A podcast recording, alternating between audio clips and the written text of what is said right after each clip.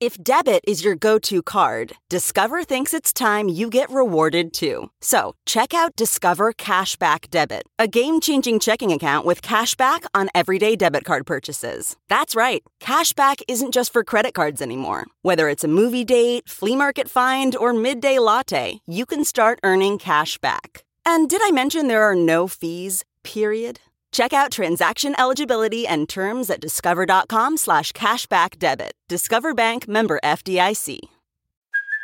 Hey, it's Kaylee Cuoco for Priceline. Ready to go to your happy place for a happy price? Well, why didn't you say so? Just download the Priceline app right now and save up to 60% on hotels. So, whether it's Cousin Kevin's Kazoo concert in Kansas City, go Kevin, or Becky's Bachelorette Bash in Bermuda, you never have to miss a trip ever again. So, download the Priceline app today. Your savings are waiting. Go to your happy place for a happy price. Go to your happy price, Priceline. You better not have no plans tonight. Movie time and it's feeling right. You're looking for a love that lasts. You'll find it at Romancing the Podcast. Ooh, ooh, baby, you had me at hello. Ooh, I love you. I know. Ooh, ooh, baby, you're the wind beneath my wings. Ooh, ah, I'll have what she's having. Thank you for tuning into Romancing the Pod. You had us at hello. I'm Paige Wesley. I'm Mikey Randolph. And I'm Todd Schlosser, and this week Mikey made us watch When We First Met. All right, so is this the first time you guys had seen this movie before? Yes. Same. Mikey, have you seen it? Yes, I had seen it before when Okay. Oh, it premiered on Netflix. Okay. And this movie did go straight to Netflix. Yes. Yes. In what, 2018 or something like that, Mikey? Yes. Yeah. So what'd you think when you first saw it, Mikey? I thought it was cute. Yeah, that's about what I how I would describe it. Yeah. I I didn't hate it. There were things about it I really liked and things about it I really didn't like. But I love Adam Devine. I think he is hilarious. So even if the movie's mediocre, which I would say this one is sort of mediocre, I can watch it because he's so fucking delightful. It definitely scratches the itch that n- only Netflix can of like, this is a movie I wouldn't pay money for, but I will definitely stream it at home with takeout. Oh yeah. Yeah. Yeah. This is definitely a let's order some beef and broccoli and watch a bad Netflix movie. And this is a good bad Netflix movie. Also, it involves time travel and it's real dumb, so I picked it. It's a time travel holiday, that's for sure. Yeah. Mikey, a- in watching this movie, why didn't you just pick Groundhog Day? I don't want to pick that yet. I'm only picking bad movies. Okay. Oh, okay. Controversial take. Why didn't you pick Groundhog Day? no, I'm just joking. I like Groundhog Day. I went into this with very low expectations. Same. I, I was thinking time traveler's wife, age of Adeline level problematic storylines. And what I instead got was holiday and a pretty good movie. I liked this movie. Yeah. And I now admittedly also I have been a, a card carrying Adam Devine fan since Workaholics days. Yeah. So I am biased. I am the audience for this movie. Yeah. I did think it was pretty serviceable. I like Adam Devine too, and I was like, yes, just let him chew the scenery. You know what I'm saying? And he does. And he's great. Yeah, he does. I think the first thing I saw Adam Devine in was Pitch Perfect. And he's not like Yeah. even one of the main, main people in that, but I was like, oh, I like this guy a lot. He's hilarious. And then people told me about Workaholics, and I checked that out, and I was like, oh, this is amazing, you know? I have been watching Workaholics since season one. I am like a Workaholics OG. Yeah. Actually, we watched their we used to watch their web videos before that. Cause they had like they they had tried to make workaholics on their own, like Yeah. on YouTube. And so if you're a super workaholics fan, you can go watch like the YouTube show like proto workaholics, which is very interesting too. That's awesome. But like, yeah, I I like Adam Devine for a bunch of reasons. Super funny. Yeah. Super hilarious dude. Nice in real life the one time I met him. And also, he's like good looking enough to be in movies, but also regular looking. yeah, he's like attainable, but attractive. Yes. Yeah. Yeah. Yeah. I get that. like me. Absolutely, Mikey. Yeah. He is kind of like you, Mikey. But you believe that he coasts on charm a lot. That checks out more. Yeah, I, I bet even if he wasn't like a famous comedian, actor kind of person, he'd be doing fine wherever he landed because I bet in real life he's super charming. Yeah, absolutely. And So I believe him in this kind of a role. Yeah, If same. that makes sense. Yeah. And it, like, honestly, this is one where I was like, man, I wish somebody made this as a real movie because I feel like they would tighten up the few bits that needed work. Yeah. And this would have been a decent romantic comp. This is too good for Netflix, is what I feel like. Yeah, and honestly, they clearly spent some money on this, and I will reveal the budget to you when we talk box office, but it, I mean, it has a pretty big movie budget. I mean, as far as this type of movie. I liked it. I liked him. He was charming. I liked all the side characters. I liked the premise. It could have been tightened up and a little bit better, but to me, this and Always Be My Maybe are like my top two Netflix romantic comedies. Like go to, Extreme. like you bring a Yeah. girl over for some sweet amore that you you just want to watch the first 15 minutes of something, and you're like, hey, I really love the first 15 minutes of this movie. No, if I'm gonna do that, it's gonna be The Dark Knight, and it's gonna be the robbery scene at the bank. Ooh, yes. He's breaking in there like I'm about to break into there Just call my dick the bus. Um, because it's yellow. because it's yellow and it's full of clowns. And then after the Joker kills everybody else, I turned to her and I was like, "He told me I had to kill that p word."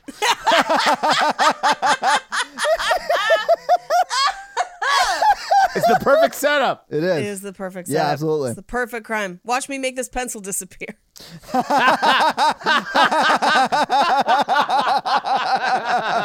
so I guess we'll get to it in the movie when we get to the, the ending. I actually love the ending of this movie. Same. I was gonna bring that up. I really love it. I did too. at a certain point i was like what's how are they going to wrap this up like what's going to happen you know like how does this work and the route they choose to go for the ending of this movie i was so happy Me too. so Right? happy It- they could have screwed it up in so many ways. Well, I feel like this type of movie is hard to do right because there are just so many pitfalls with time travel movies, right? Like, Yeah. do you fuck your mom while she thinks you're Calvin Klein? Like, there are so many problematic thing- places you could go. Do you go groom your future wife when she's a child? Naked. here's the other thing this is one of the only movies i think where we have seen someone react the way a person would react when they find out time travel is real Yes, absolutely. Because A, first of all, he's like, holy shit, time travel's real. And then secondly, he's like, I can't tell anybody. no one will believe me. They'll think I'm crazy. And so like I re- when I saw that happen in this movie, first of all, I laughed really hard, but I Yeah. was like, yes, thank you. And I like the way this movie demonstrates that no outcome is perfect. There was no outcome where he would have quote unquote everything. Everything. Every Yeah. change had an impact and it cost him something. I actually like plot wise really enjoyed this movie. Yeah, same. I just felt like there were some pacing issues, which I think Yeah, you sort of absolutely. talked about. Like towards the middle end, like right before it gets into the ending sequences, you're like, man, this can't go on much longer, right? Like we, I feel like he's learned Yeah. everything he needs to learn. Let's move on. And then eventually they do, and and I really love the way they wrap it up. Yeah.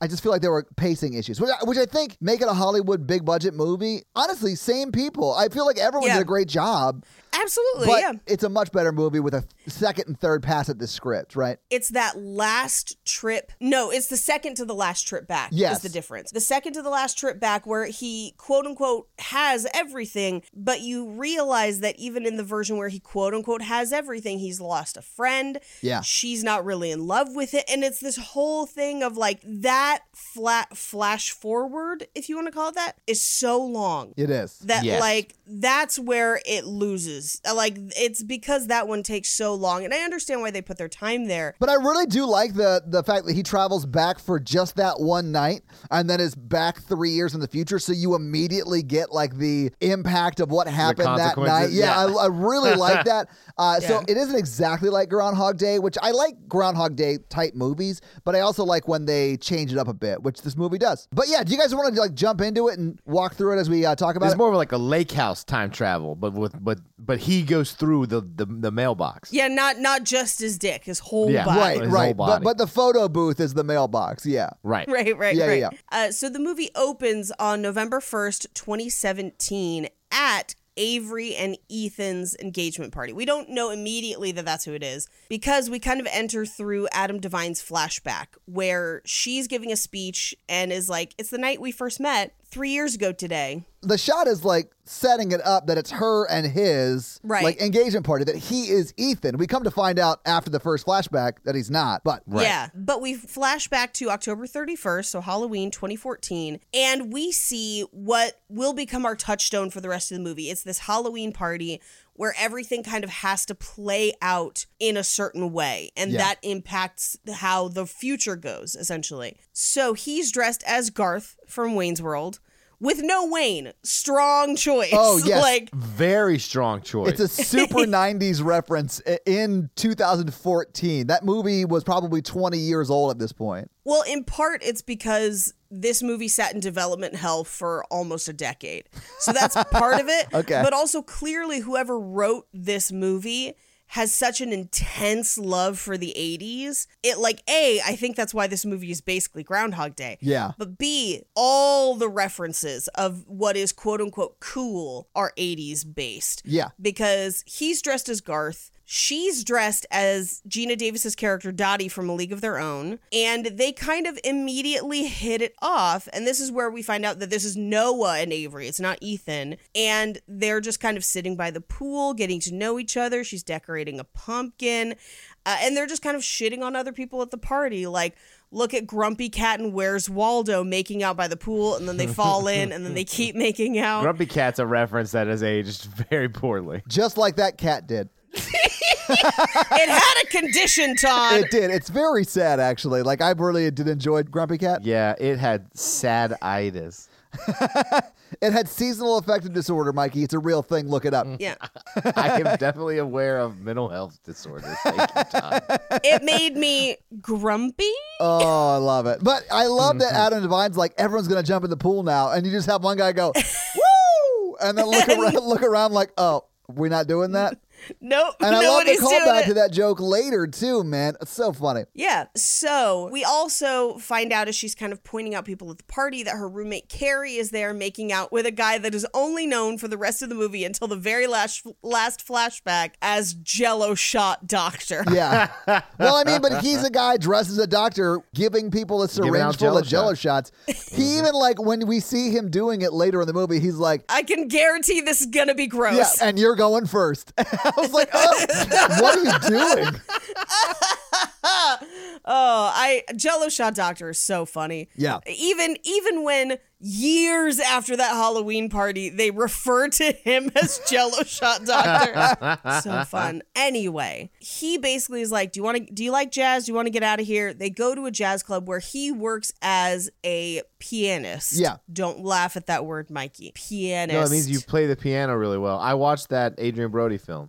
cool. It's real sad. So he plays the piano, but what is really, really funny, and this happens multiple times in this movie. Clearly, no one who is depicted as being able to play the piano can play the piano because every time it happens, they separate the cuts Yeah. to completely yeah. different hands that are absolutely not Adam Devine's hands. And then even later, when Carrie plays the piano, it's not her hands either. Look, that's time travel, baby. Time travel. You know, the funny thing is, they actually got Adam Levine to play piano for this. So, yeah. Oh. That's why it was all tattooed. That's so But then she would have absolutely slept with Adam Levine instead. Yeah. Absolutely. Yeah. Um, my favorite is every time Adam Levine does something and then people accidentally tag Adam Devine Yeah. and he just goes along with it. It's one of my favorite things on Twitter. It is great. Yeah. That's actually what made me think So of that funny. joke because that's the best reason to follow Adam Devine on Twitter. Absolutely. It is so fucking funny. Yeah. It's kind of like there's a comedian a comedian named Matt Gertz Yes. Yeah. Yeah. I, I follow him too because of the whole Matt Gates stuff. Yeah. Because people just keep like tweeting at him, like, "How dare you? She was a teenager," and he's like, "I am not a congressman." Uh, anyway, so they get to the jazz club. He tries to play shout, which is again, I'm like Animal House. Like somebody loves '80s movies. Yeah. Well, I mean, he asks her who her favorite jazz person is. Count And Basie. it's not his. He doesn't know Count Basie music. So he like is making a joke of playing the best Count Basie song, but it's just shout. It's just shout. but he gets her to sing. They kind of get the whole bar to sing. Yeah. Uh, they end up in the photo booth in the bar. And at this point, I was like, if he doesn't work, like, if he works here, why doesn't he know about the photo booth? But I guess he just has probably never used it. Yeah, I mean, I, there's plenty of shit at my work that I've never touched, you know? Yeah. Like the intern. Really, or anyone. I've never dated anyone I work. Ooh, hang on. Except one time I stuck my dick in that copier. Does a one night stand count, Mikey? Wait, Yeah. I what? did have a one night stand with someone I worked with. Yeah. Work with currently or worked with previously? Uh, I didn't know you and Chris were that close. no, I mean she. As far as I know, she still works for the company. She was. She is not in the Nashville office though, and this is years ago before I met Natalie. To be clear, um, Yeah, yeah, but yeah, yeah. like she was in town for a week for um, some training and stuff, and like we really hit it off. Like if she was in town, I would have dated her. Like, Yeah. But you know, she lived in like fucking Lancaster, PA, or something. So like, it didn't happen. she rode here on her cow. Uh, She did call me almost exactly a month after it happened out of the blue. and I was in my office, and Chris was in my office, and he saw her name come up on the caller ID on my phone, and he goes, Oh, that's going to be a fun call.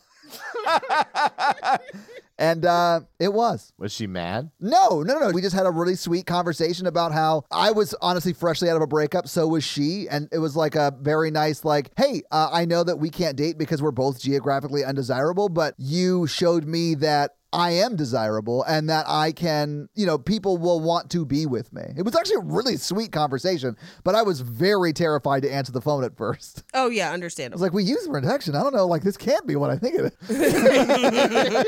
nice. Anyway, so they take photo booth pictures together. They listen to the film developing. They print the photos and they end up back at her place where she's got a foosball table and she kicks his ass at foosball. Yeah. And then they eat cookie crisp and end up drinking wine. And honestly, like, they seem to really hit it off. I feel Yeah. like one of the things I struggled with in the beginning of this movie is this like whole sequence at the beginning really sells you on they should be together. Yeah. Because there's clearly a lot of chemistry there. And he ends up going in for a kiss, and we cut back to present day, reveal that she's with someone else. yeah, she's with Ethan, right? Yeah, she's with Ethan. Damn, look good looking dude too. Yeah. But I do love that there's one of the flashbacks flips their roles. Yes. And I thought that was super interesting. Me too. I like that a lot too. there, there's a lot that this movie does that I actually really do like. But to your point, Paige, I really don't love that they set her up as like someone who just friend zoned him when they actually did have a lot of like romantic chemistry at the very beginning, when really they had a friendship chemistry, which happens. the end fixes it for me, Yes. to be honest. But for the first half, you're like, what is, why? Why- Like, yeah, what- why doesn't she like him? They clearly Yeah. have so much in common. Yeah. And what we will find out later is that they don't have as much in common Yeah, as he that, thought. I like that. Rev- that Me too. reveal. for I all love those that things. reveal. Yeah. Anyway, so he is downing champagne at their engagement party. He's chugging tequila. He Yeah. ends up in the bathroom throwing up. And they, her and Ethan, have to come in and, like, hey, are you okay? Like, let's get you home. I love this scene so much because Ethan is like super nice. Oh, yeah. And you know, Adam just wants to hate him. Or I guess his name isn't Adam, but. I'm going to call him Adam Yeah. the whole fucking time. It doesn't matter. Yeah, I'll, we'll just call him Adam. Yeah, but Adam Devine's character just w- uh, just wants to hate Ethan, and Ethan is genuinely a nice guy. I think they even call him Mormon nice later in the movie. Yeah, which, they do. As a former Mormon, that made me very happy because that is probably one of the most true things about Mormons that you know. Yes. But they're also nice for sinister reasons. W- We could talk about it later offline, but We don't want to. that's fair. But that he brings in saltines, and he's like, Yeah. here's like a And then vitamin, vitamin water. Yeah. Yeah. And then Adam Devine's like eating them as like they're loving on each other. And I love the shot where they kiss, they come apart, and he's like shoving a saltine in his mouth, like smiling. It's so funny. And he's just drunk, and he, I loved it so much. I I do like he's drunk a handful of times in this movie, and the second he gets drunk, he is Adam DeMamp from Workaholics. Yeah. like there is just like we go from whatever this movie is back to Telemericorp, and he's just like get amped on DeMamp, and you're just like, oh yes, this is what I wanted. um, I love that Ethan's not a bad guy. Same. I love that no one Yeah. in this movie is really a bad guy except for Jello Shot Doctor. And even he's not that bad of a guy. We just don't know him, you know, or whatever. But I think it's really important for what this movie kind of is trying to say at the end, where it's just like, hey, you'll find your person. And it's like they're not evil for being together. He's not a bad guy. He cares about her too. I loved that. Yeah. I thought that was great. Same. I loved it too. So he's super sick. They get him out into the party. He's going to call an Uber to go home. Uh, and they talk to her roommate, the one who was making out with Dr. Jello shots. Her name's Carrie, right? Carrie, yes. And this movie does a really good job of like uglying her up in every scene they can because she's actually a super attractive woman. well, but I also think the movie doesn't play her as ugly. I don't think they do either, but when you see her in that one black dress at the very end, you're like, oh, wow. yeah. Oh, Yeah, wow. yeah, yeah. I was not expecting that. Well, I mean, she was. I mean, people just throw out some surprises every now and then when they pu- pull out that black black dress. You know what I'm saying? oh, I mean, I have surprised a lot of people in a black dress. That is true. Well, I, I also really liked that too. That like Yeah. she's her friend, but she's not played as ugly. She's not played for pity. She is played as an equal friend and just happens to end up having more chemistry later on. And I like I really liked that also. Um, but so he slips and puts his hand in the punch bowl and it's the hand holding his phone. So she Sorry, I love that. So- I, I don't know why. It just Adam Devine can do anything and I'd laugh. Yeah, yeah. Oh yeah. It's like the meme of like Jimmy Fallon, like the guest exists and then him cracking up at it. I feel like Yeah. that with Adam Devine. I I also feel it that way too. I saw the movie Jexy, which is like him about like the Siri that comes to life to like fix his life, and I loved it. I just loved it. That sounds terrible, but I bet I'd like it. you would like it. I didn't see it, but I was really curious. Holy shit. I know what movie I'm going to pick next time. Oh, I, I think I already know. Mm. It's terrible. I did see Game Over Man, which is the Workaholics movie. Yeah. Which is not a good movie. No. But one of the things they do in that movie that I love is they make Shaggy sing It Wasn't Me at gunpoint. so, like, a cappella at gunpoint. And it's fucking hilarious. It is. Anyway, uh, so she ends up taking him uh, home in quotes from the party. She actually drops him off at the bar that he works at where he meets up with Max. But in the car ride, he basically confesses that he's been in love with Avery. He stole one of the plates with their faces on it. I love that. And I honestly, for some reason, I thought at this point, because I knew it was a time travel movie, because, you know, it's a Mikey movie, I thought that he was going to bring the plate with him and then that was going to become like the photo from Back to the Future. That would and I be was so so good. here for a commemorative plate photo thing from Back to the Future. That would have been so funny. But I love that they bring the plates back in the subsequent flashbacks. Well, and if you look at those flashbacks, there's a lot of stuff like especially in the one where it's he ends up with Avery and Right. Ethan is not. In the scene that is a redo of the scene with Adam Devine drunk on the floor, and he Right. comes in and it's Ethan on the floor drunk. A- Avery's wearing a black dress. Yeah. she's the big spoon in the uh, the plates. So like things are wrong. Like visually, things are wrong. I thought that that was an interesting choice. Yeah, it's it's very interesting. I like that the plates are in every flashback and every time somebody holds one up. Yeah. And it's different. Yeah. And you're seeing the different plates. Uh, if you're wondering in fun facts how much it costs to have custom plates with your picture on them, you're welcome. Stay tuned. I did look that up. I think we should get romancing the pod custom plates. they are way cheaper than I expected. Uh-huh. Oh, this is great news, Paige. Oh boy. They need to be microwave safe because Todd can't cook. uh, let me check. Hold on. uh, for decorative purposes only. Well, if I can't eat off your faces, I don't want them. You can okay. get off my face. I don't know how to feel about that joke. I'm gonna mama bird you. Oh, oh, just chew my food for me, Mikey. Ugh, I'm gonna really love listening back to that when I'm editing this podcast. It's carrots. oh, gross. Anyway, so they drop him off at the bar that he works at. Well, and she goes in with him. Yeah, and runs into Max, who hits on her. Yeah, absolutely. Max is so like casually creepy. I don't know if that's the right word for it because he is a good dude. He just has a very strong and strange approach with women. Yes. Hey, you have something on your lip. Let me uh, get it off of my lip. And then she's like, Does that work? And he's like, yes. surprisingly, And yes. Adam Devine is like, uh huh. like, It he's does. like, yes. Oh, it's so funny. But she ends up leaving him with Max. and he is trying to tell the story of the night they met. But we find out that at the end, where it looked like he was going to lean in and kiss her, she hugs him and says, You're so awesome. It's so nice to have a good guy friend. Yeah. And he says, I never knew what went wrong. I thought I'd have a second chance, but then the next day she met Ethan. And we cut to that flashback where Ethan is essentially a shirtless centaur unicorn hybrid. He, I think he has wings. I think he's a Pegasus. Like he Pegasus? literally is like a Pegasi, but like a centaur version of that because it's a human torso up. And then when he reaches up and grabs her the cookie crisps, Yeah. because that's why they met. He ate all her cookie crisps the night before, and she had to go to the store to get him, and that's where they met. I love that she touches his chest and he like looks away. he's, like, he's like, huh. It's so funny, man. And I love that when they come back from that flashback, Carrie just says, Your recollection seems accurate.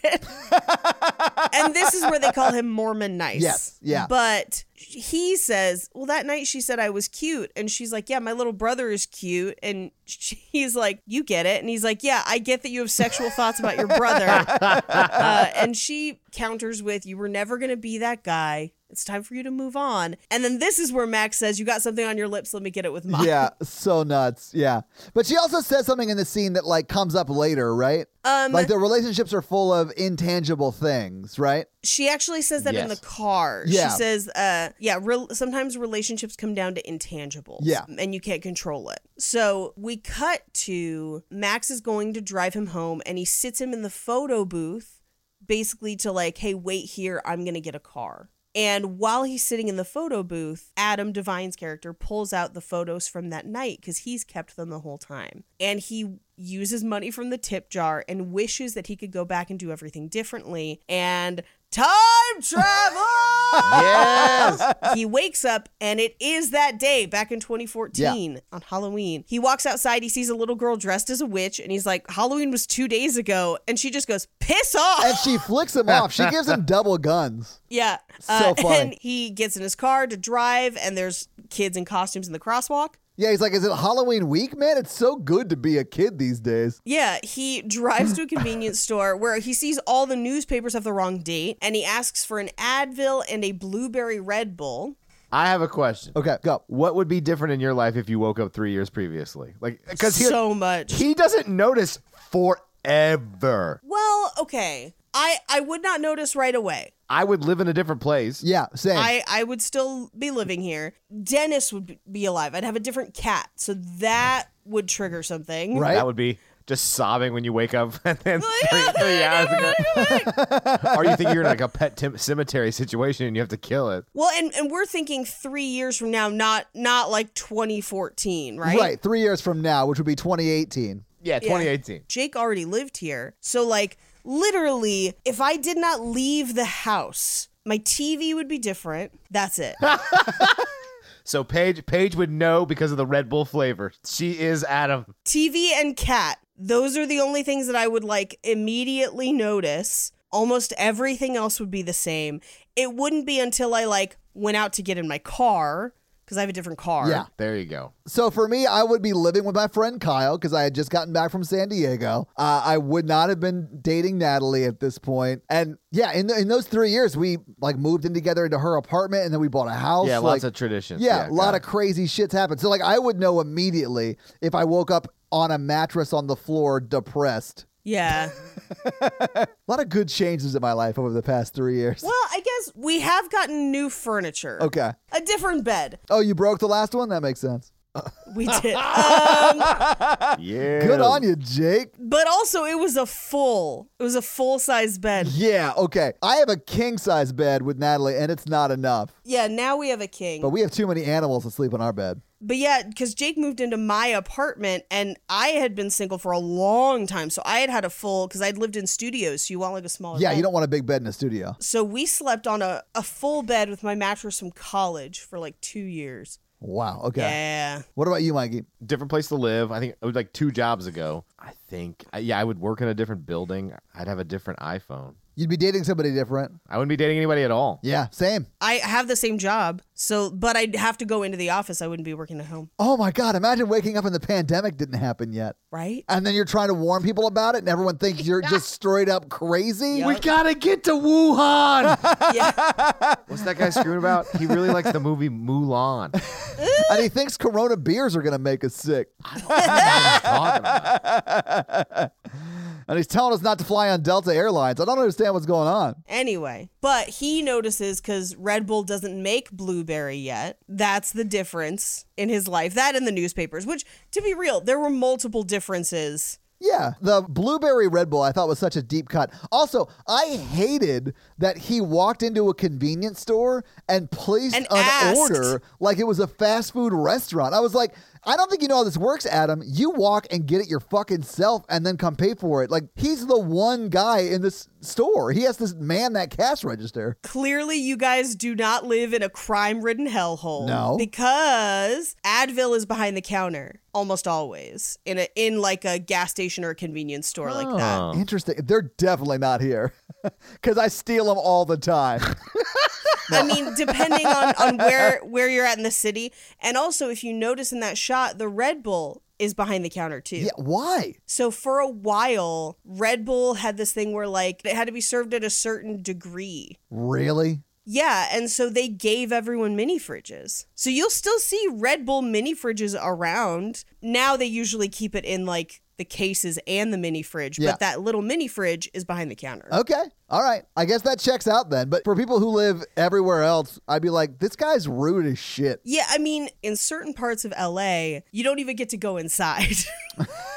Wow. Okay. you just have to order at the window.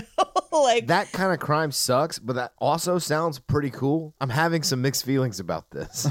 I mean, it, it makes it tough to like figure out what you want because you just kind of have to like look over their shoulder and whatever. Yeah. Like, give me a sour candy. Surprise me. But I think they do it so that he can be n- near the newspapers. Yes. I'm pretty sure it's just a plot device. It's not a reality, I guess. Yeah. Anyway, so he shows up at Max's work and is like, yo, what's going on? Well, and Max, who is a VP, we've already established in that last scene where they were at the bar the night before, and he Right. is in a cubicle. Like, he is clearly not a VP. In fact, we find out he's an Right. assistant. he's an assistant uh, and he's trying to get adam devine's character a job there so they can be quote the anna and elsa of corporate assistant game Yes. Which is really funny. Yeah. that's a really funny reference i had to check to see that frozen was out in 2014 I'm sure it, I'm sure it Oh, had it to was. be, right? Like, barely i think it came out that year well, I mean, then it would have been the biggest movie at the time. 2013 Yeah. so it literally Yeah, so came it was out the like biggest right movie. before yeah so this is where his boss yells for him to get him a diet sun kissed you shit weasel the things that his boss asks for are so hilariously specific i love it Yeah. Lettuce cups. yeah lettuce cups later uh, but we also find out that he bought a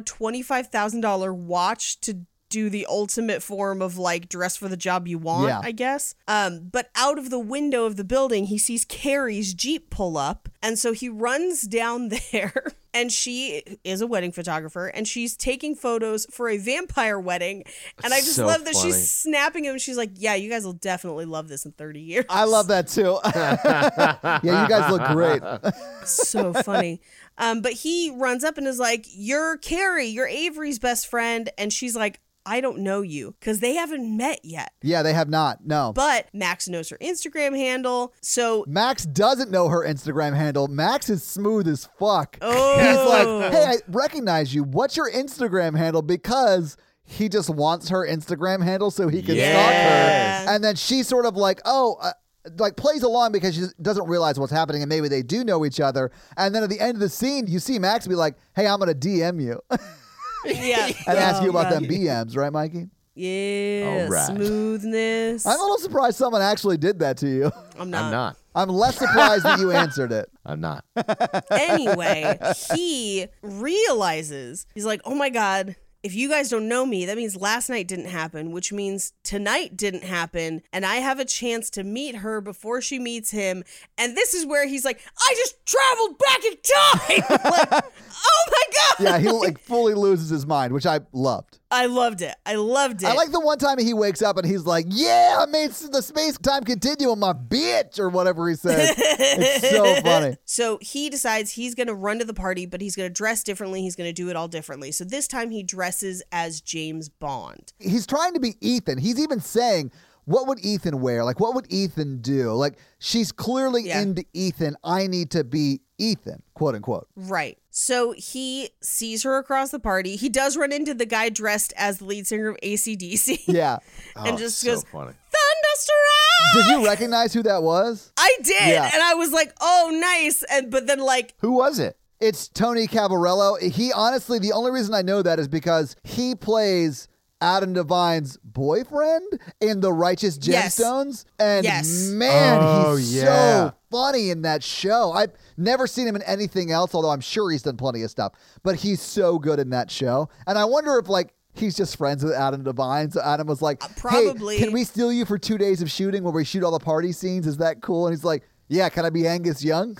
those party scenes were shot over only a couple days. Yeah, I, that does not surprise me. I mean, Yeah. you do shit like that pretty quickly just because it requires so many people. Like there's a hundred people Yeah. in those shots, you know. So you want to shoot Yeah. that as quickly as possible and at the same time. So he cuts through the party. He sees that Carrie is there, knows that she'll recognize him because he ran into her that morning. So he sends Jelly Shot Doctor to go hit on her. And if you notice, I didn't notice this until the second time I watched it. By the way, watched it two times today. Oh my god. Why? I wondered why you have like encyclopedic knowledge of the film. I do this a lot. So I'll watch it midday. Uh, like I'll take a Uh-huh. break and watch it midday, and then I'll go back to work and just like put it on my TV in the my, my front room is where I do my work. So I'll Smart, work smart. while I watch it, and I, I realize that that helps me like grasp it more. But I'm actually still able to work and stuff. Anyway, so the second time you watch it, you realize that the doctor reacts in a way as if he knows who Carrie is, because he's like, Yes. huh, that makes sense because that's his quote unquote like ex girlfriend, right? Like, Right. I- and it's it very much seems like it's an on again, off again relationship that's about to be on again, right? Right. Well, it's Exactly. exactly what she explains to him later on that he becomes in that one side plot. Yes. The, Yeah. the asshole guy. So he then replays the events of that night, but he seems to kind of have extra knowledge about stuff she likes, stuff she doesn't like. It's almost like he's beating her to the beats of that night. Yeah, he's even like, oh, I forgot to ask you, where are you from? And she's like, what do you mean Yeah. you forgot to ask me that? We, we just started talking. Yeah. And he gets her to the jazz club again. He's playing Count Basie Yeah. and is just like, Did you know it was actually William Basie, born in Red Bank, New Jersey? He won Grammys. And he's like, Just a small couple of facts. and even though he died in 1984 of pancreatic cancer, his music lives on. Like he clearly has studied his Wikipedia profile page. Absolutely. They take pictures together in the photo booth. Yeah. They get home and it seems as if things are going to go in a more sexual direction. Yeah, absolutely. But I loved this part. me too.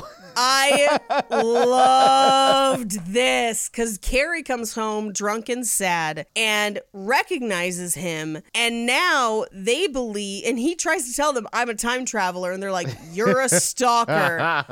You're a stalker. And then they start yelling rape. And he's like, Don't yell rape. Please don't yell rape at me. Paige, I can't believe I'm taking their side and you're not in this. He literally, No, I- 100%. He brings up his underwear and then like zips down his fly to show him his underwear. Yes. and then that's when they start getting scared.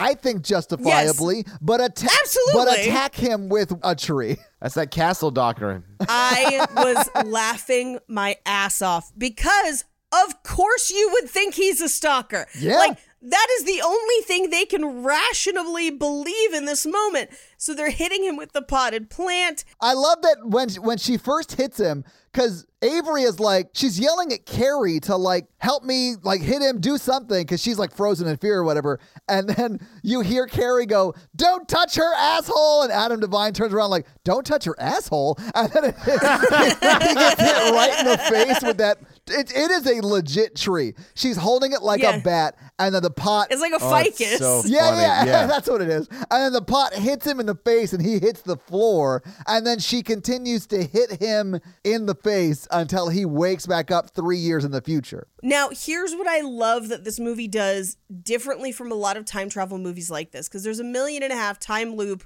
Groundhog Day style movies. Yeah. And the difference that this movie does is that he wakes up in a future that he has changed, no matter Yes. what. So now he wakes up three years later in the future where they beat him nearly to death with a potted plant. three years in the past. But he doesn't know that. He thinks he had He a doesn't bad know dream. that? He literally texts Avery, although it didn't go through to her because the guy's like, new phone, who dis? And he's like, Yes. ah, sorry, I'm going to come over and apologize. And he gets up, and you even hear him say, I guess it's an apology day. Yes. And that is something that someone who drinks to the point of doing stupid things has every now and then. That's also someone who just does stupid things has. yeah, Yeah. and listen, I've had many apology days throughout my life. Never drank in my life. So, yeah, absolutely true, Mikey. So he shows up at the house, and the immediate, immediate reaction from Avery is to call Carrie and just say, Oh my God, he's back. And then they try to hit him with a tree again.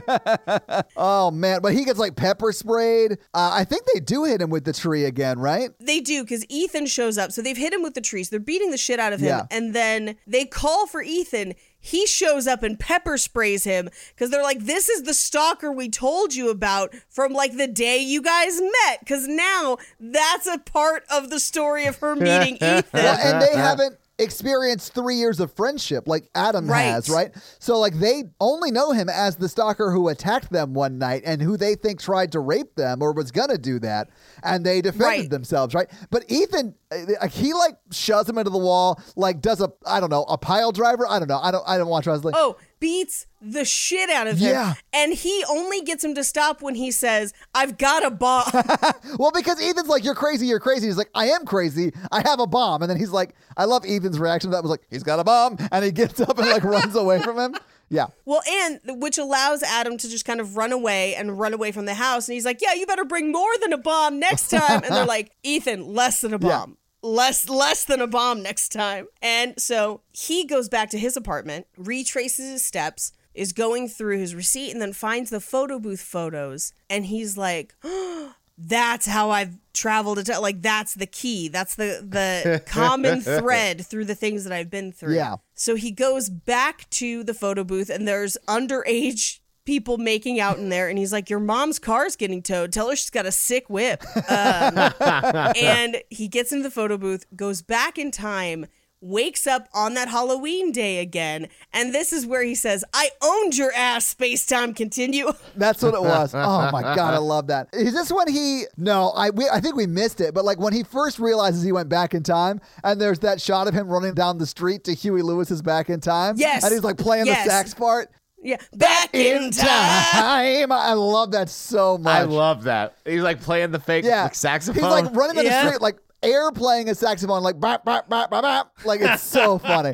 He high fives that dude, and the guy's like on his Yeah. phone, like what is happening right now? Although honestly, if someone was running down the street and was like clearly about to high five me, I'd high five that person. yeah. Yeah, absolutely. So he then goes to Max to get help. Yeah. He's going to have Max coach him on how to convince Avery to be with him. And so they then go to the party together, not dressed up, just looking nice. Well- and Max tells him, I don't know. I mean, Max does look nice. Adam Devine is dressed like he's wearing like a leather shirt, or it's not even a leather shirt. It's got like leather straps on it.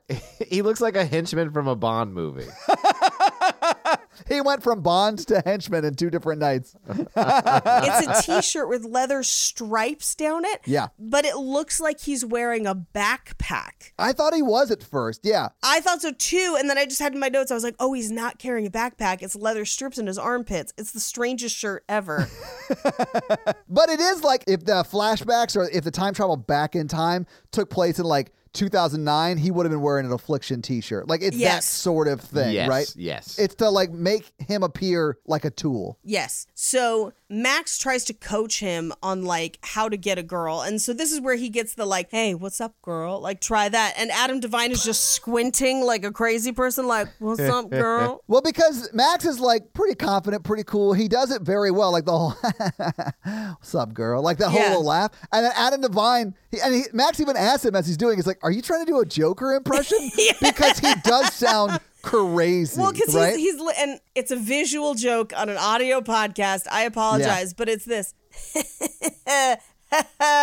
and you're like, what are you doing? You're scaring people. Dude, the, when he has him do it again, it's so awkward, and it's it's one of those things that like if I did it, it probably wouldn't be that funny. But Adam Devine is just so funny; Yes. he makes it hilarious. Yeah, well, it's if you are a Workaholics fan and you haven't seen this movie, but you remember the episode of Workaholics where he is a Southern lawyer. Oh, I love. Yes. I've got to rewatch Workaholics. It's that face. It's the like, do you like pool parties, miss? That must be a true thing because I am Yeah. definitely under oath. Like, it's that face. Honestly, guys, we should do a workaholics podcast called Potaholics, and we just do a chronological watch through of that show. I will say, I took a short break from this to eat lunch, and while I was eating lunch, I just watched a workaholic supercut, and there was one where like he climbs up on the Volvo, the Vo, and Yeah. is like gonna hump the top of the car. But the sunroof is open and slips and just like racks himself in the crotch on the top of the Vo and just the scream. And you're just like, w- like Jake and I both just sat there laughing till we damn near pissed ourselves. That and the one where he tries to do CrossFit and goes to lift the tire and dislocates both of his shoulders Oh, I love that one. at, at the same time, just like, oh! Watch Workaholics. I fucking love Workaholics. It really is so good. So essentially, Max is like, be a soft asshole. Like, be an asshole. It's terrible advice. It And is. He's like, practice. And he's like, your goatee is stupid. I've never liked it. And Max is clearly hurt. but then he tries again. He's like, you have beady little satanic eyes. And he's like, yes, good. Girls can't resist a guy that makes them feel bad at first. I'm like, this is terrible. Yeah. Well, and I think it sort of goes terribly. Although the one thing I didn't like about this is that it works in the attempts to sleep with her. But that's not what he wanted. Does that make Right. sense? I liked it, Paige, where he like he wakes up and because it worked, he's an asshole in the future. Well, but I think even in that future, he's like not happy with how it went because that wasn't the outcome he wanted. Yeah, I feel like that's what he has to give up to be with her, right? Is that he has to be sort of a bad person. And even they're still not really together. He's just like her side Right. piece. And so he kind of six max on Carrie, who we find out at this point is dressed as a Dunkin' Donut. So she's Yes. she's in a Lakers uniform with a donut pool floaty. It is a great costume. It is pretty great. And we have that pool floaty. Do you really? Yeah, it, it's the donut with a bite taken out of it. My favorite is it starts out inflated at the beginning of the night, and then every night when you see her come home at the end of the night, it's deflated. It's deflated. Yeah. But so he sends Max and Carrie off, and then he starts talking to Avery, and he's an asshole to her. He drops a slur. Yeah. Yeah. It's not great. Yeah. He's a bad dude in this flashback. and she's not taking it well. And then he goes, he's like, you know what, let me just get you a beer or whatever to calm you down. And he goes to get a beer and then comes back. Wait. Bill Cosby joke. Yes, because Uh, Yeah. he goes to the bar and the guy behind the bar is dressed as Bill Cosby because in between the flashback and present day for the movie, the Cosby trial happens. Yes. I thought about that too. So yeah. he takes the beers. He's like, "Thanks, Cosby," and then walks away. And the guy's just in a Cosby sweater mixing drinks, and it's a Oh. hilarious. like, It's a great meta joke. oh man, to me, it played differently because he's out of jail now. And I was like, oh. yeah. And well, and that's the thing. In 2018, when this came out, he was still in jail, or at least was Yeah. about to go to jail. And so Yeah. then, yes, I I completely It understand. plays differently just three years later, I which know, is sad. it's So sad. Yeah. Anyway, so he's literally just continually being an asshole, gives her a beer. She's kind of trying to get away from him. She's not feeling it. and she ends up pushing him into the pool and then he pulls her into the pool Yeah. and they have this kind of like you're the worst no you're the worst No, you're the worst. and then they end up making out in that pool yeah, they're the two people making out in that pool, which is something that she said was tacky. yes well because every time they've seen where's waldo and grumpy cat making out in the pool it's tacky Yeah. but But it's okay when it's her. Right. So we cut immediately back to her apartment. They're hooking up. Uh, she throws a shoe so that they can take her sock to put it on the door and just Yeah. shatters glass. We don't know what that shoe hits. We Love never address it again. It's so funny. Those are things that I would call on set like a happy accident because it's clear she was just trying to take her shoe off very quickly and she like kicks it off her foot and it arcs away from her like really far. Adam even like looks at it as it goes like in a way that's like, "Oh my god, can we use that?" And then they just added that crash sound Yes, effect cuz you don't see absolutely. what it breaks. but it is like one of those things where like as a cinematographer as a director you're like, "Oh my god, that's amazing. We can do this with that." Like I'm sure Yeah. that wasn't written, but they built a pretty funny joke out of it. I, I love that kind of stuff. I, I believe that. And as Yeah. they walk back to the bedroom, he puts the tree around the corner. Not tonight, tree. yeah. Uh, and we cut to he wakes up the next day, but he A has frosted tips. oh my god. This is I my love that first Ah, so my much. first clue that it was not good. Uh, but Okay, I have a confession. did you have frosted tips? In high school, I frosted my tips one time in high school. Everyone had frosted tips in high school. I did not. I've never once dyed my hair ever. Frost yourself, Mikey. anyway, so he wakes up with frosted tips, but it's three years in the future. And he puts his arm around her and is like, Oh, because we're dating. And she's like, What's wrong with you? You're my booty call. Oh, he says more than just dating. He's like, because we started dating and now we're madly in love. And he's like, and she's like, no, that's not what happened. Yeah. no. And then she explains to him, like, no, I just texted you last night because I had a bad day at work and my mom was giving me shit about not finding a man or whatever. So I texted you to come over. We had sex twice and now you have to leave. right. Oh man, the good old days. I hated those days, man. No, I did too. I'm like him. I'm like I'm being big spoon. She's like, get out of my bed. exactly. That's what I was gonna say. I was like, the worst is when you like you sort of look forward to the cuddle afterwards, but it's clear that that's not gonna happen, and you're like, I guess I'll just go. I had a good time. Oh, or or that's how you know you're like in the wrong place because you're like, I don't want to cuddle. Yeah. I made a mistake. Oh yeah. Her dog ate my kohan. I hope I don't get sick and have to see her later at her job. Amazing. she probably felt the same way. She did. She got you another nurse, Mikey. Do you want me to tell you what she's been up to? She's been traveling a lot recently on Instagram. I don't want to talk about that. did she get the vaccine? I mean, I don't really look at her Instagram. Like if it comes up, I see it. I just need to know if she's vaccinated. Mikey, I would have followed her a year, two years ago if you hadn't like made it a thing on the oh, podcast. it's so funny. yeah, so now it's like a bit. I'm never gonna unfollow her. She's gonna have to block me, and she has no idea this is going on. Well, again, like four of my friends have followed Alexa who have not met her, and I'm like, hey, can we not creep out people I date, please? Oh, I DM Alexa on Instagram all the time. I don't know about that. It's just pictures of my feet. I figure if you do it to my girlfriend, I can do it to yours. Yeah, except the difference is is that it's like a violation when it's your feet. Honestly, Mikey, if you had to compare feet to feet, you do have much better feet than me. Yeah, that that explains the conversation she had to me where she was getting random DMs of a corpse's feet. it's not a corpse. It's like the bottom of the Mad Men Mars like gorilla suit feet. In defense of Alexa, I was wearing a toe tag at the time. well, that was my Halloween costume. I was just a, a corpse. So I was walking around butt naked with a toe tag. I'm sorry. Oh my god. I think I'm gonna go as Judy from Sleepaway Camp. All right. Well, one of us is going to have to change.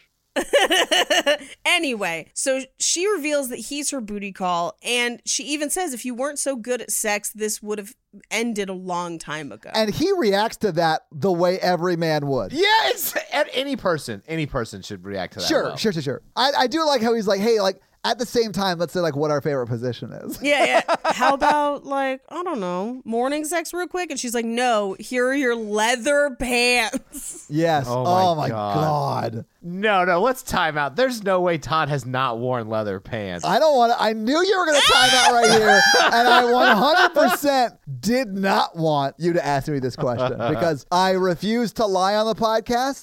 That's okay, Todd. I wore pleather pants through a section of the '90s because everyone did. Well, okay, so mine was much later in life, Paige. Oh, no. But I was like on the road as a drummer, and I would wear leather pants and no shirt on stage all the time.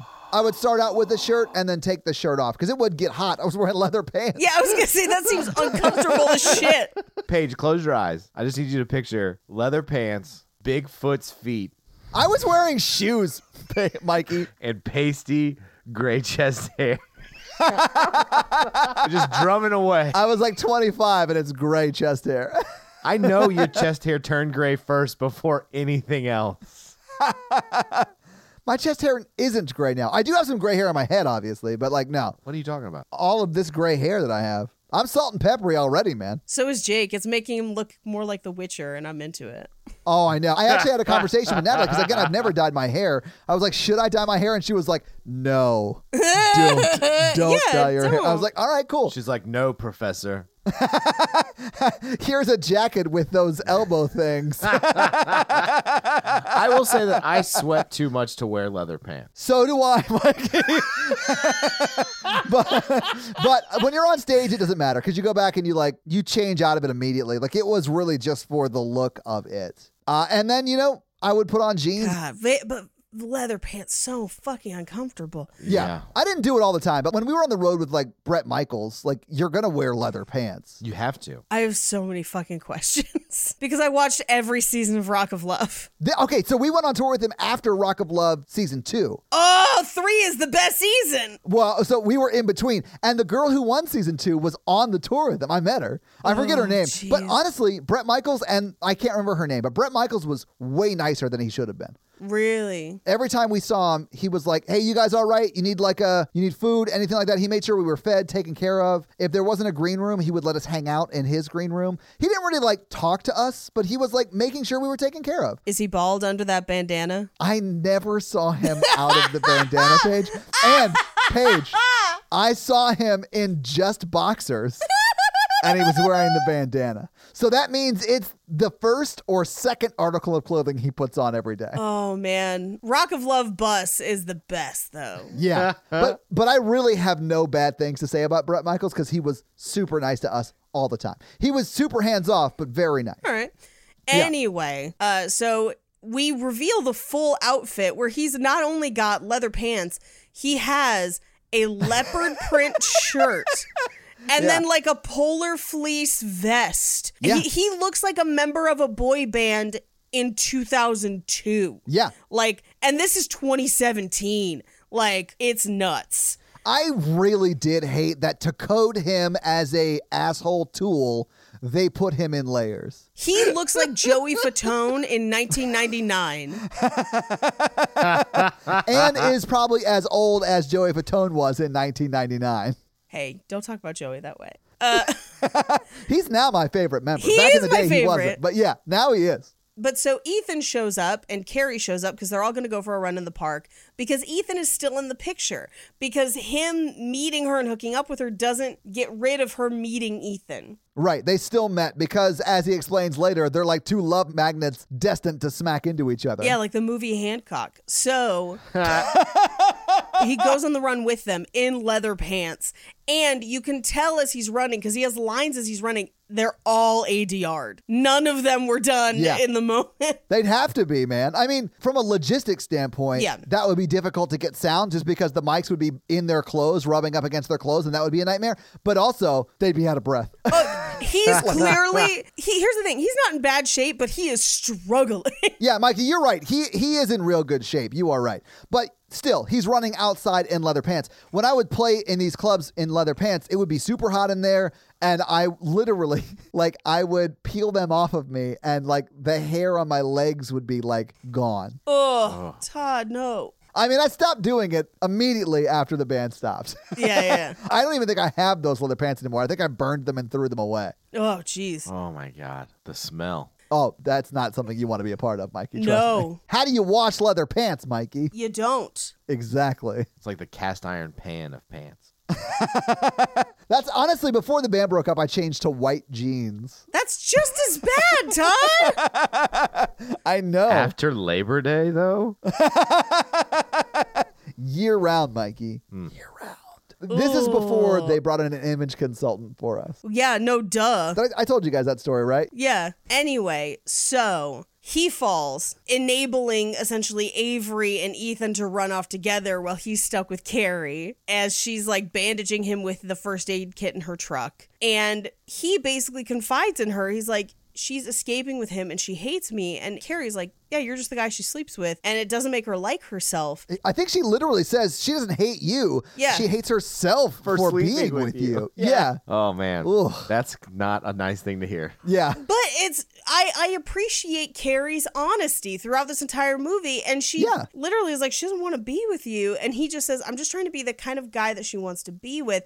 I do wish at some point someone in this movie said if you have to be someone else to be with her, you shouldn't be with her. Exact. I think he comes to that conclusion, but Yeah. I think he gets there, but th- I think that's the one thing that I wish someone would have said to him, and they don't. Yeah, because Max has that line of dialogue towards the end that sort of says, you know, fate doesn't exist. It's just a sequence of opportunities, whether you take them or not, you know, Right. you learn something out of it. Like that whole thing I think was good, but I think they could have added that line right then and it would have been, it would have felt like it was in the right place and Right. it would have like really driven the point home that I, I do think he has that realization, but no one talks about it. Yeah, and they end up the two of them go out for coffee and kind of talk through it and he, and she's like she wants the home and the family thing and he interprets that as I have to be that guy for her. Right. I have to be that guy, the man of her dreams. So he goes to the photo booth, travels back in time, shows up at, at Max's office to get a job, and he picks out the most generic office like casual Yeah. and it looks like an episode of Workaholics. It does. Even like the cubicles and all Oh. that stuff. I was yeah. dying. I was like, he looks like Adam DeMamp right now. Like, and and he's Yeah. like with the like male th- car. I was hilarious. But so he gets a job and quits the jazz club. He still meets her at the party. I love his costume too. I thought it was so funny because he's trying to show her what he wants to give her, right? Right, The Right. American, American dream. dream. Right? Yeah. I was like, oh man, this is so on the nose, but I like it. Like that's the right way to do on the nose, right? And when he goes back as Cupid, like I loved all that stuff, even though it's super on the nose. Well, in in this one, a this is the lettuce cup scene where he has to go get the boss Yeah. lettuce cups.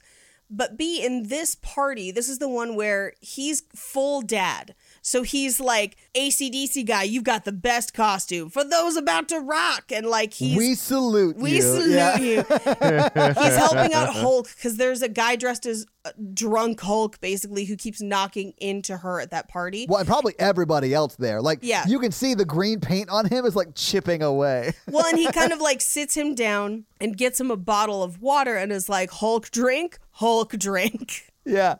So he finds her at the party and is like, ah, a league of their own. And she's like, a patriotic toddler. And he's like, no, the American dream, hysterical costume. Yeah, he's even got a little eye mask. Yeah. Yes. It's everything. adorable. So they then kind of progress through the rest of the night. He takes her back to the restaurant that he works at, except it's his last night. Uh, Yeah. He orders, quote unquote, their most expensive bottle of wine.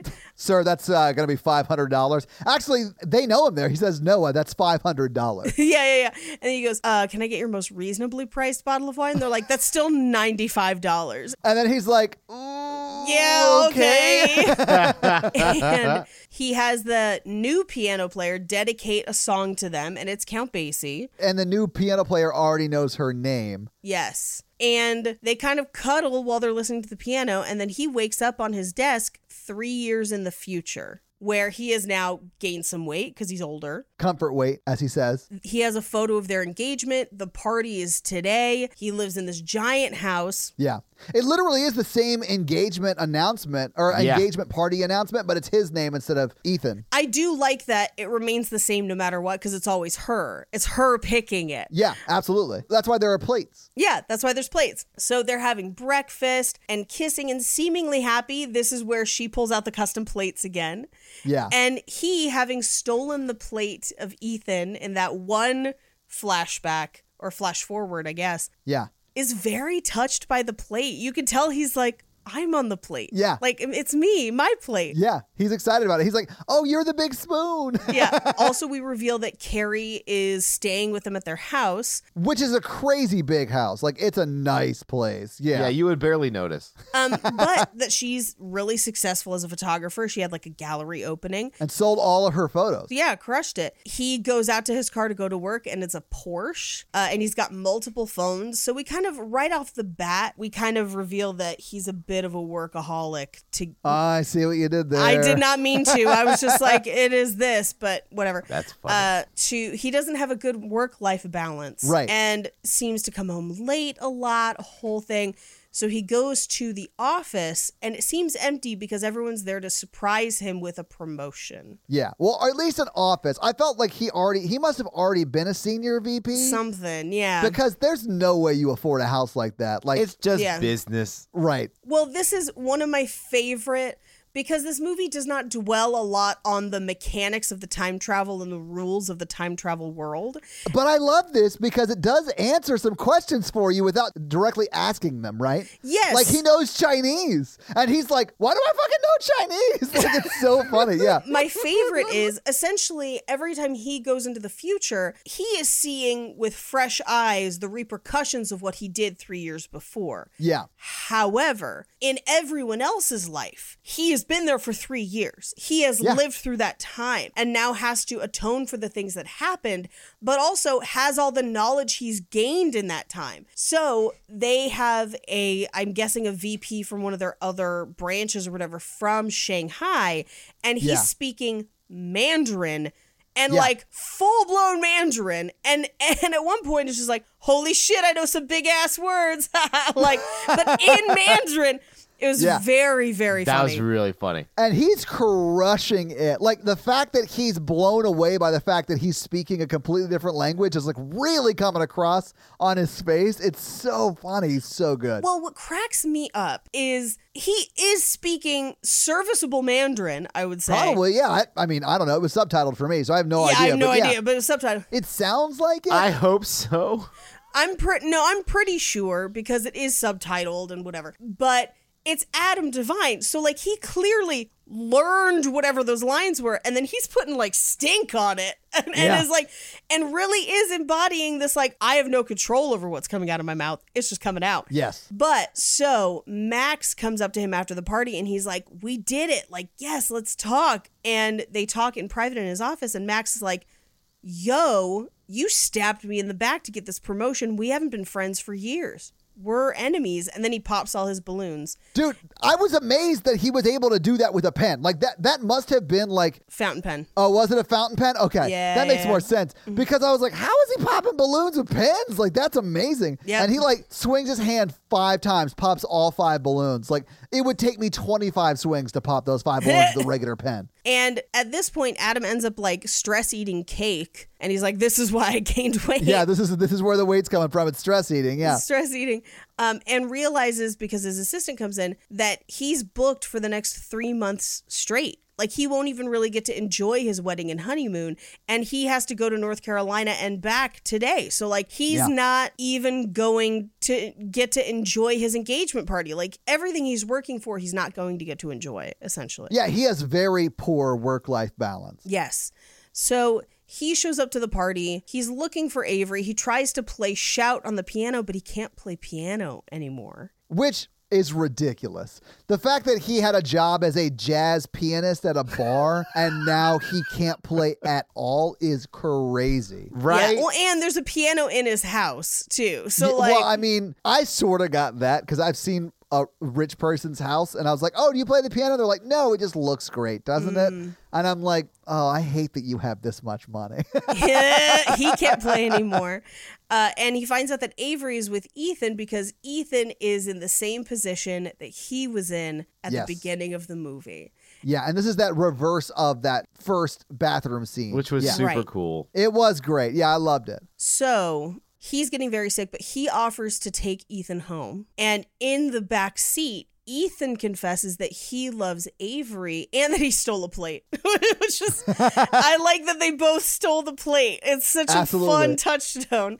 It is great. Yeah. but he basically asks like what did avery say and she said she wished that things were different Yeah. which is brutal but i kind of like love it in the story where it's like th- e- what you perceived as perfect and everything perfect and working out is not perfect for everyone this was your dream but you're controlling everyone else too and i kind of love that he ends up not liking it Well, and I think, I mean, that would be a hard life for him to love too, right? Like, Yeah. working all the time, not really able, being able to connect to the people you love most. Like, that would be a nightmare. Like, I wouldn't want that life either. So I Yeah. feel like it's bad for everybody. But I do think at this point, he's starting to realize that, okay, I'm having to give up, or the people around me are having to give up something substantial for me to get what I want in this situation. right Yeah. And so he comes home, cut to Carrie eating fondue because he drove around all night, basically like thinking about what was happening. And so he says to Carrie, like, why doesn't Avery love me? And Carrie is like, I didn't say anything because I think she cares for you deeply, but it's not love. And she's going to make it Yeah. work. She's not going to cheat on you or anything. You're a good guy, but like, I just don't think the spark is there. And this is the first time where, because I kind of called it early in the movie that the two of them were going to hook up. I called it at the coffee scene. Yeah, same. I did not catch it till like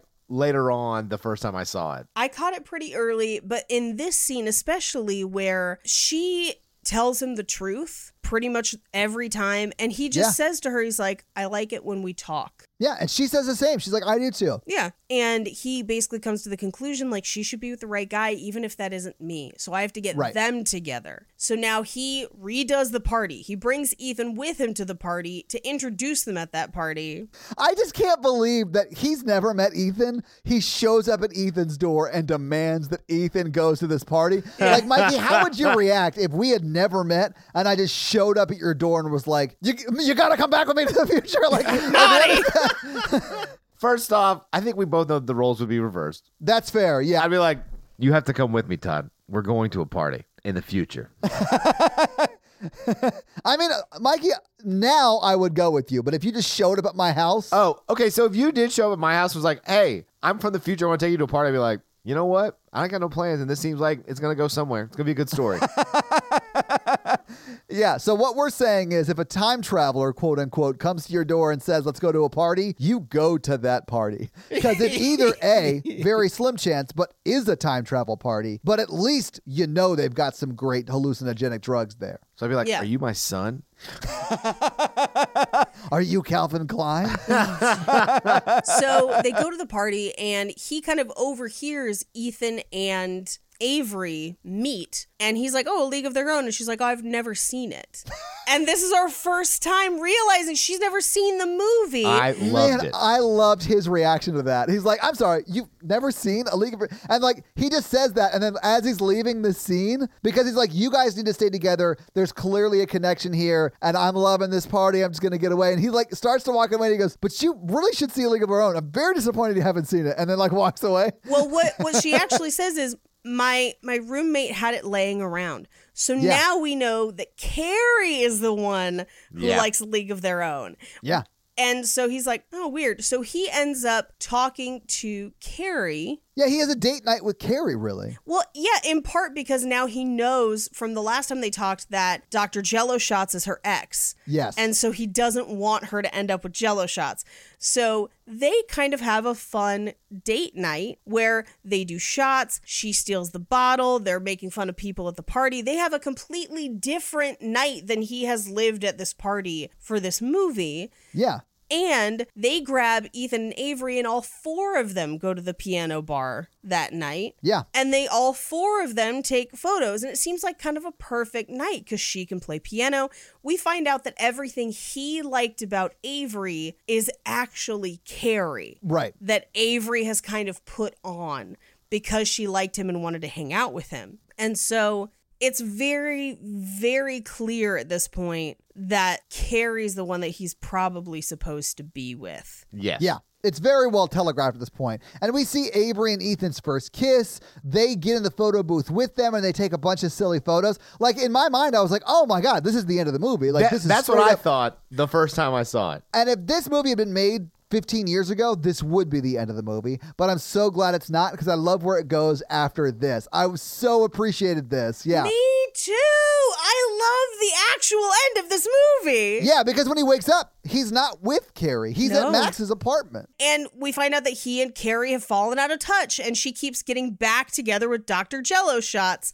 Yeah. Dr. J Shut. This is where we find out from Max that like fate is tricky and the next opportunity is what happens matters the most. So he goes to Carrie's house and is basically like, "Hey, we're supposed to be together. What's going on?"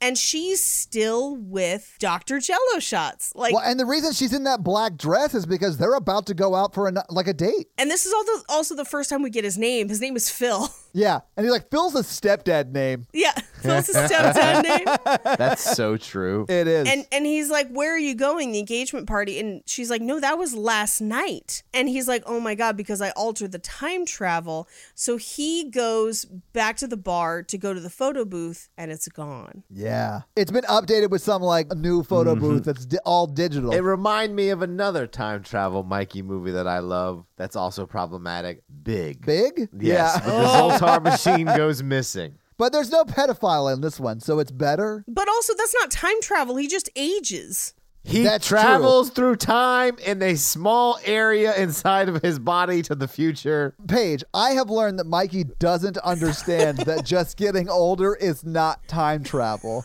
because Age of Adeline was the same thing, except it's much slower know, than Big. right? Mikey's wacky, immortal, aging slowly summer does not have a great ring to it. I don't know. I sort of like that ring to it. Let's get it on a social share and get it out there. Let's do it. Let's do it. Anyway, so he starts getting drunk because he thinks he's trapped in a future where he can't be with either of them, essentially. Yeah. He's stuck in a future where he's alone. But Avery and Ethan show up because they're his friends and they want to see him play piano, which again, I love that the movie posits a reality where not only is it fine for people to end up with the people they're supposed to be with, no one's the bad guy, and they do all end up friends. And Yeah. they support they support him. They support him. I love it. They bought him that fucking photo booth. Well, and that's what we find out. yeah. That's a creepy gift. No. He- here's what I think it's sweet. it's super sweet because A, we know that in this reality, that is her and Ethan's first kiss, and he's the reason it happened. Yeah. Because he took him there. So I'm guessing that when they got rid of that photo booth, she just arranged for him to have it and adds that plaque to it, which is very sweet. They got rid of it because she wanted to buy it to give to him, which means that she spent probably two grand on a gift to him while she was with Ethan, which if I was Ethan would creep me out. They didn't say that. They said they got rid of it. So I'm guessing that when she found out they were getting rid of it, she got it. I got the impression that it was a gift, but it was like a gift from Ethan and Avery. Like they Okay, got it okay. for him. That would be Yeah. better. yeah, I think that's better too, because I don't, I don't like it where it's just like Avery, like, hey, thank you for hooking up. That's sort of Yeah, weird, I, Mikey. I don't. but- yeah, I don't think it's just her. I, I, Yeah. I was under the impression that like as the bar was getting rid of it, as friends, they were like, "You love this thing, you should have it." Because they've never gotten rid of it in any other timeline changes. Right. So it had to be something he did differently this time. So it's Which was to get them together, right. Which is why I think they got it for him, Mikey. Yeah. They- well, they convinced the bar to sell it. or the bar's getting rid of it because this is the only timeline in which the two of them end up in that photo booth. yes. Which means, as a friend group, they've now gone to that bar multiple times in the intervening three years. I'm sure they have. Yeah. That's their spot. Yeah, yeah,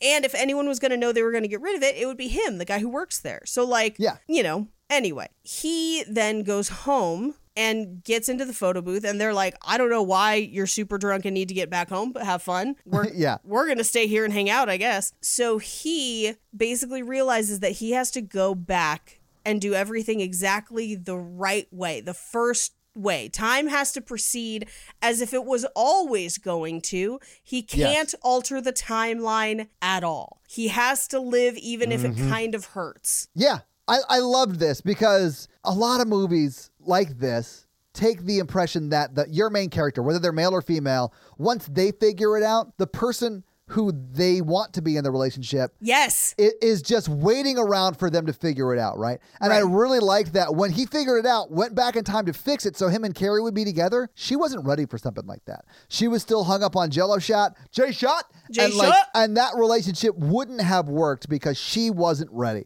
And I really liked that he at the end of this movie, we don't know if it works out. Yes, we do because the post credits are their pictures together. Yeah, we do. Oh shit! I didn't see the post credits. I turned it off. Oh damn. Okay, Yeah, cool. yeah. So, but I really like that it's th- they leave it with you have to live your life as it is. Yes. And then sort of take the chances when they come up. Yes. And I really like that. I love that ending. I love it too. I think it gives the Carrie, Car- the character of Carrie, who doesn't have like a ton of screen time, it gives her a lot more agency by making it happen. Yeah. Yes. And what he says also, as he's kind of prepping for this last run through, is that he's like, I need Avery to get to Carrie. Yeah. So it's like, I need to go through the process of growth that I need to go through so that by the time I encounter her when it's supposed to happen, that's when it's supposed to happen. Because Yeah. timing is a factor. Absolutely. It's very important. I mean, there are people who I was like sure I was going to date, and just the timing never worked. You know, like that happens all the time, and it just isn't supposed to happen, and that's fine. Yeah, and on top of that, time travel is a factor. yeah.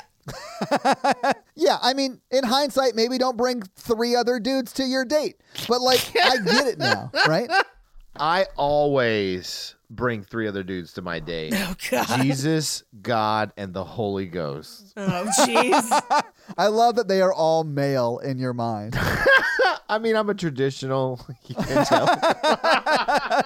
I bring Yahweh, I bring his son, and I bring the Holy Ghost. Oh, jeez. Anyway, I do love that as he goes through to make sure everything happens the way it's supposed to happen, he eats like all aggressively Yeah. eats all her cookie crisp and is like, go to the store on third at like 1 p.m. tomorrow. And she's like, that was very specific.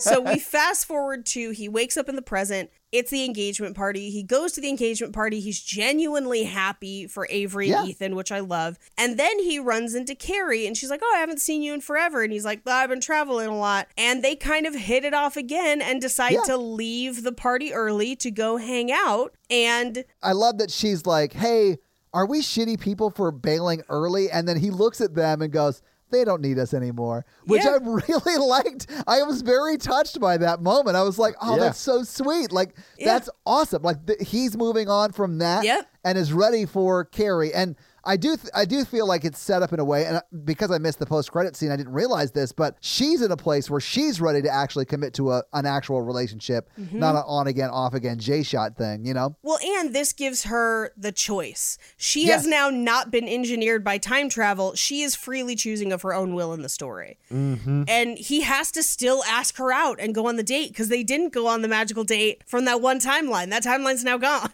Right. Uh, but so this is where he's like, Do you like jazz? And she just goes, I am jazz. Let's go. and then the post credits is a bunch of candid photos of them together, which basically imply that they do end up together. yeah. So And That's that's, the, the movie. Yeah. So having seen the movie, having talked about the movie, what do you guys think about It's Not the Night We Met? when we met, When we first met. It's like uh, it's like a bowl of tomato soup. You know, it's like if you're feeling a little down, it maybe not most the gourmet thing you can eat, but it's gonna make you feel warm, and you're gonna feel you're gonna like it a little bit. That's a very good example, I think, because it's not a great movie. I even forgot the title of it while we were Yeah. talking Yeah. about it. So like it's not one of those things that's super memorable, but it's it's good. And it definitely is like a let's stay in tonight let's watch some Netflix. It's great for that specifically. Yeah, I, I feel that very similar to how I felt about Holiday, where Yeah. I'm like, Yeah. I I like this movie. I like some of the stuff they do in this movie. It's not groundbreaking, but it's fun enough. I mean, it's better than a lot of the shit we watch on this show. Oh yeah, it's better than a lot of the big budget movies we do. For the, my, it's better than my best friend's wedding. Yeah, Girl. the fifty million dollar psychopath introduction. Oh my gosh. yes. Yeah, yeah. I like it. I like this movie. I really do think everyone should watch this. If you have Netflix, watch the movie. You and your significant other will enjoy it. I promise you. Yeah, Do you guys think they're still together? I do. I do think so too. Yeah, I think they get together in a way that like makes sense. It telegraphs that he was ready for it three years ago, but she wasn't, and he waited for her to be no, ready for he it. wasn't ready for it three years He ago. wasn't. He had to go through the process of time travel to be ready that three years in the future. But three years Yeah. ago, he was not ready. Yeah, I think you could read it both ways. Like, I really like that they give her the agency of not being ready for it. I really liked that part of it. But I mean, it could be both of those things, right? He needs to learn that he can just be friends with the woman, right? In order for that relationship to work. But yeah, no, I, I think it could be read either way. I think this movie aggressively forces him to learn A, that he can be friends with a woman, and Mm. Yeah.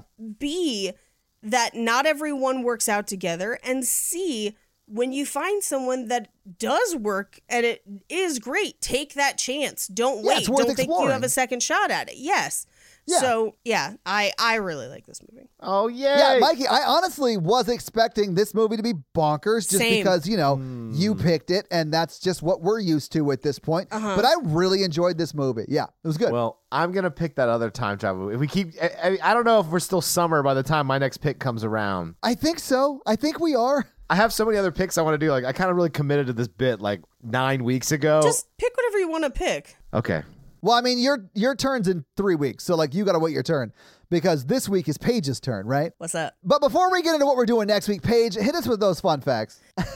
hit us with your fun facts. Time travel fun facts. Did it. Boom. Print. Time travel, fun fun God fact. fact. dang it.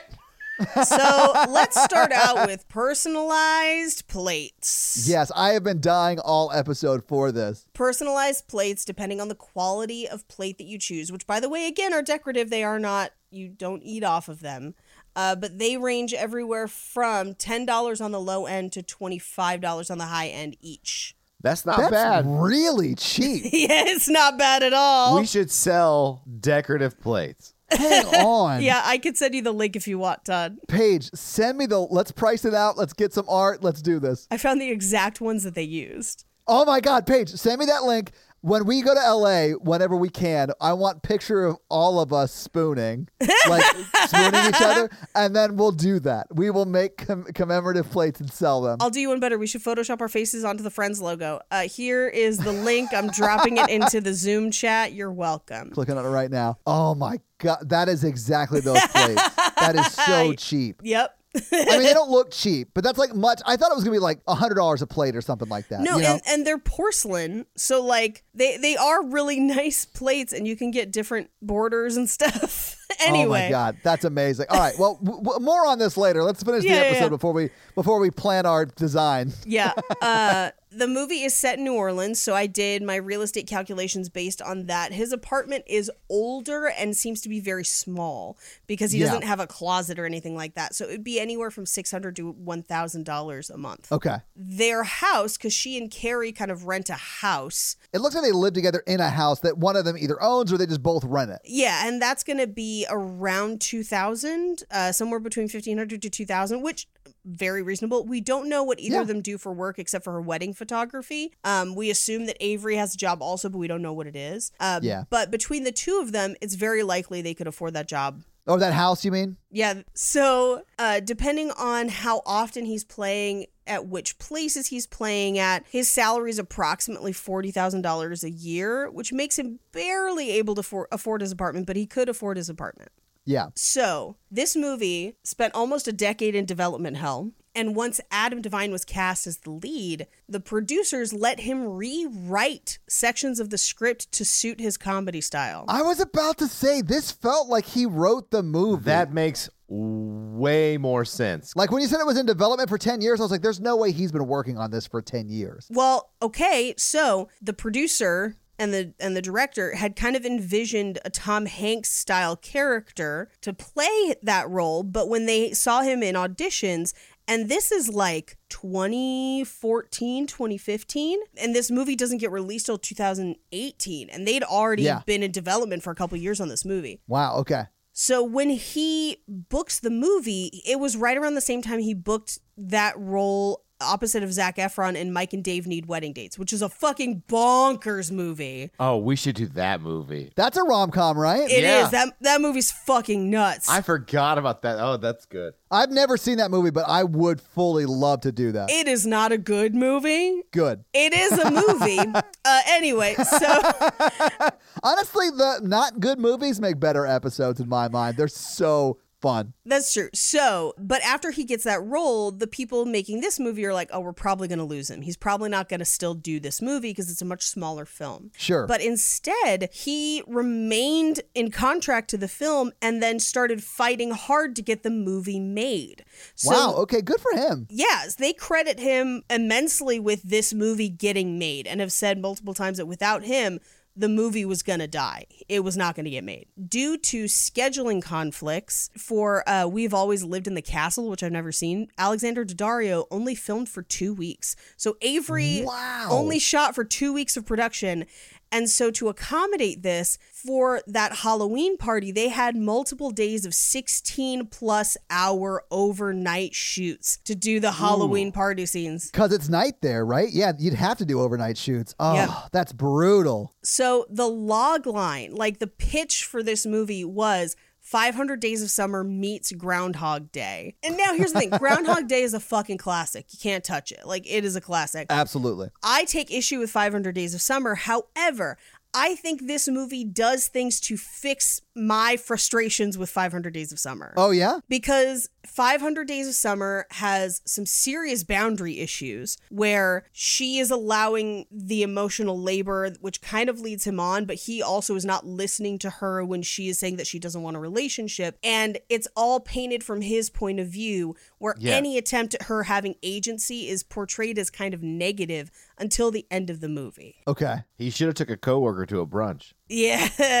This movie does the opposite, where it actively works to give agency to the female characters. Yeah. I think so too. I really like that. I like not disliking anyone in the movie. And I think that's what helps Yes. it be like that tomato soup feeling of like, Yeah. you're not hating on anyone. It's just kind of warm and fuzzy. You know, it's like, it doesn't matter what's happening, there's no terribleness. And I like that. For Right. me, it's why I like to watch the Great British Bake Off when I'm Yes. not feeling well and like having a day alone in bed. Yes. Because, like, and just trying to recover because everyone is so supportive on that show and it's still like a competition. People are trying to win, but they like help each other and they're like super nice. And I don't know. I just really like that vibe of it. So, yeah, I agree completely, Mikey. Yeah. From the time that this script was optioned, it took six years to make this movie, which is a long time. And factor into that the fact that the script itself, and that's like the first one they bought, Adam then writes, rewrites sections of it after. That script itself took at least probably a year to make before that. Uh, if not two. So this movie took somewhere in the neighborhood of eight to six years from Wow. conception to movie. Yeah, that's a lot of time. Todd, you pointed this out is that uh, the song that he sings once he figures out that he's in 2014 is Back in Time from Back to the Future. Yeah. Well, it's Huey Lewis in the news, baby. Yeah. Yeah. Uh, Blueberry Red Bull was not in the original script, but it was something that Adam and uh, one of the producers added during rewrites as a way to signify when the time was. That's a good move, though. I liked it, although I never had blueberry Red Bull. Like, I don't have any like Me emotional neither. connection yeah. to that. Now, for just some numbers breakdowns, when time traveling to 2014, he goes to 2014 five different times. He has five different Halloween costumes, goes to the piano bar four times, plays the piano three times, and goes to the photo booth three times Okay. just to kind of break it down. And uh, the writer director conceived of the idea for the movie after watching The Simpsons Treehouse of Horror 5, in which Homer goes to the past and through one seemingly insignificant action dramatically alters his future. Okay. Which I think is funny because, like, this movie, I definitely see the parallels to Groundhog Day, but I think the thing that sets it apart is the alternate futures, Yes. which I kind of love. Well, and we get them immediately, right? And we get them immediately. And so it was Yeah. really funny to see that that's kind of where the germ of the idea came from because I definitely remember that episode. So those are your fun facts. Well, thank you for those awesome fun facts, Paige. We really appreciate it. Let's talk box office, of which there isn't much because, of course, Right. This is a Netflix produced movie. So o- obviously it didn't go to theaters, which I know they've done with a few movies, but that that's super uncommon. They just don't really do that unless they want the movies to be considered for the Oscars. Right. And as this movie was great, not Oscar worthy, right? No, yeah, yeah. yeah. Unless they start doing best chicken noodle soup movie, it's not going to happen, right? But I do have information on the budget. So let's at least do that. What do you guys think the budget for when we first met was? There's a lot of extras in this movie. There's a lot of extras in that one party scene that That's we now true. know they shot in like three days Though over it- they 16 shot in hour like days. three days. I want to yeah. say Yeah. 15 million. Okay. Ah, I think it's less. I'm gonna go with like twelve. Okay. It's even less than that. It's nine point five million Wow. dollars. Ah, I was debating between eight or twelve. Damn it. Yeah, yeah, yeah. But for a Netflix produced movie, that's a pretty decent sized budget. Yeah. I think Mm-hmm. it looks pretty good for like five. I think it looks great too. Yeah, I think Yeah. they pulled off a lot for 9.5 and I honestly feel like and this is hard to quantify because I can't tell you how much money they made off the movie, but I I'm sure it did well on Netflix. It's a good movie. Yeah, they could have released in theaters and probably made profit. And yeah, probably more than they made on net. I mean, I, I know it's difficult to quantify how much something makes on Netflix, but Yeah, that's hard. I think this is theater worthy. Ju- Yeah. Me Just too. like ho- like I would have seen Holiday in theaters. Like Same. in in both cases, I think they're good enough to have been in theaters and made money. Yeah, but it didn't go to theaters, so we don't have any more information. But the budget for this movie was $9.5 million. But that's your box office. So this week, Mikey made us watch When We First Met. Paige, what are you making us watch next week? We're watching Stardust. Oh, hell yes!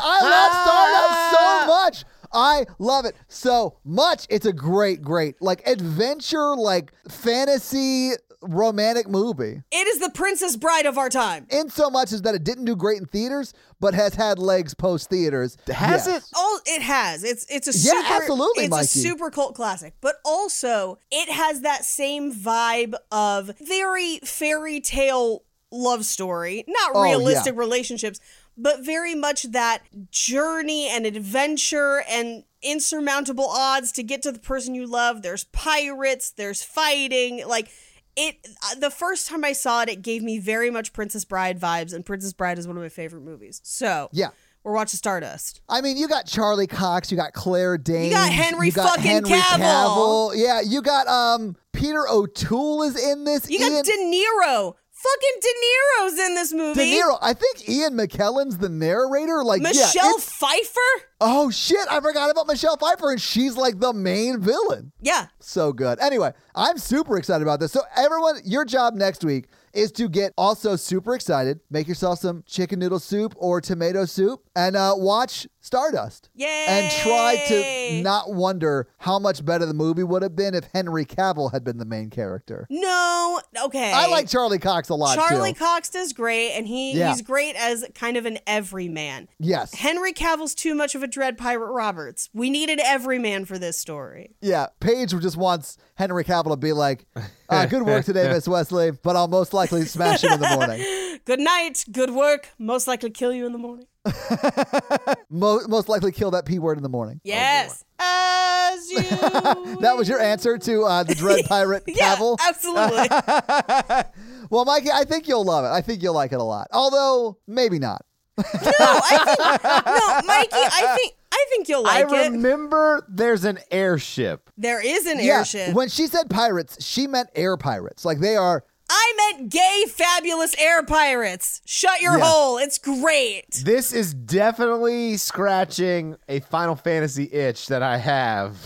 Except that you don't have to fish the whole time and listen to weird background music with giant swords. I can't get into it. I've been playing a lot of video games. Can't get into the Final Fantasy stuff. honestly, I like it, but I understand that criticism you just gave. So, Mikey, do you have a review for us to read? Yeah, yeah, I do. Awesome. Because we Whose review just you gonna talked read for this 20 week? minutes about something that got edited out, and I found one when we did that. And now you're making me edit this out too. Why? Why do you have to edit this out? Why? I thought we were doing no cuts. Listen to what you just said. I don't I'm listen not- to my words. That's for you to do. You're a dying medium. yeah, yeah. I do have a review from Richie 1979. What does Richie 1979 have to say? Awesome as always. Oh, thank you. It's a short review, but it says I could listen to these three talk about the annexation of Puerto Rico, and they would make it funny and interesting.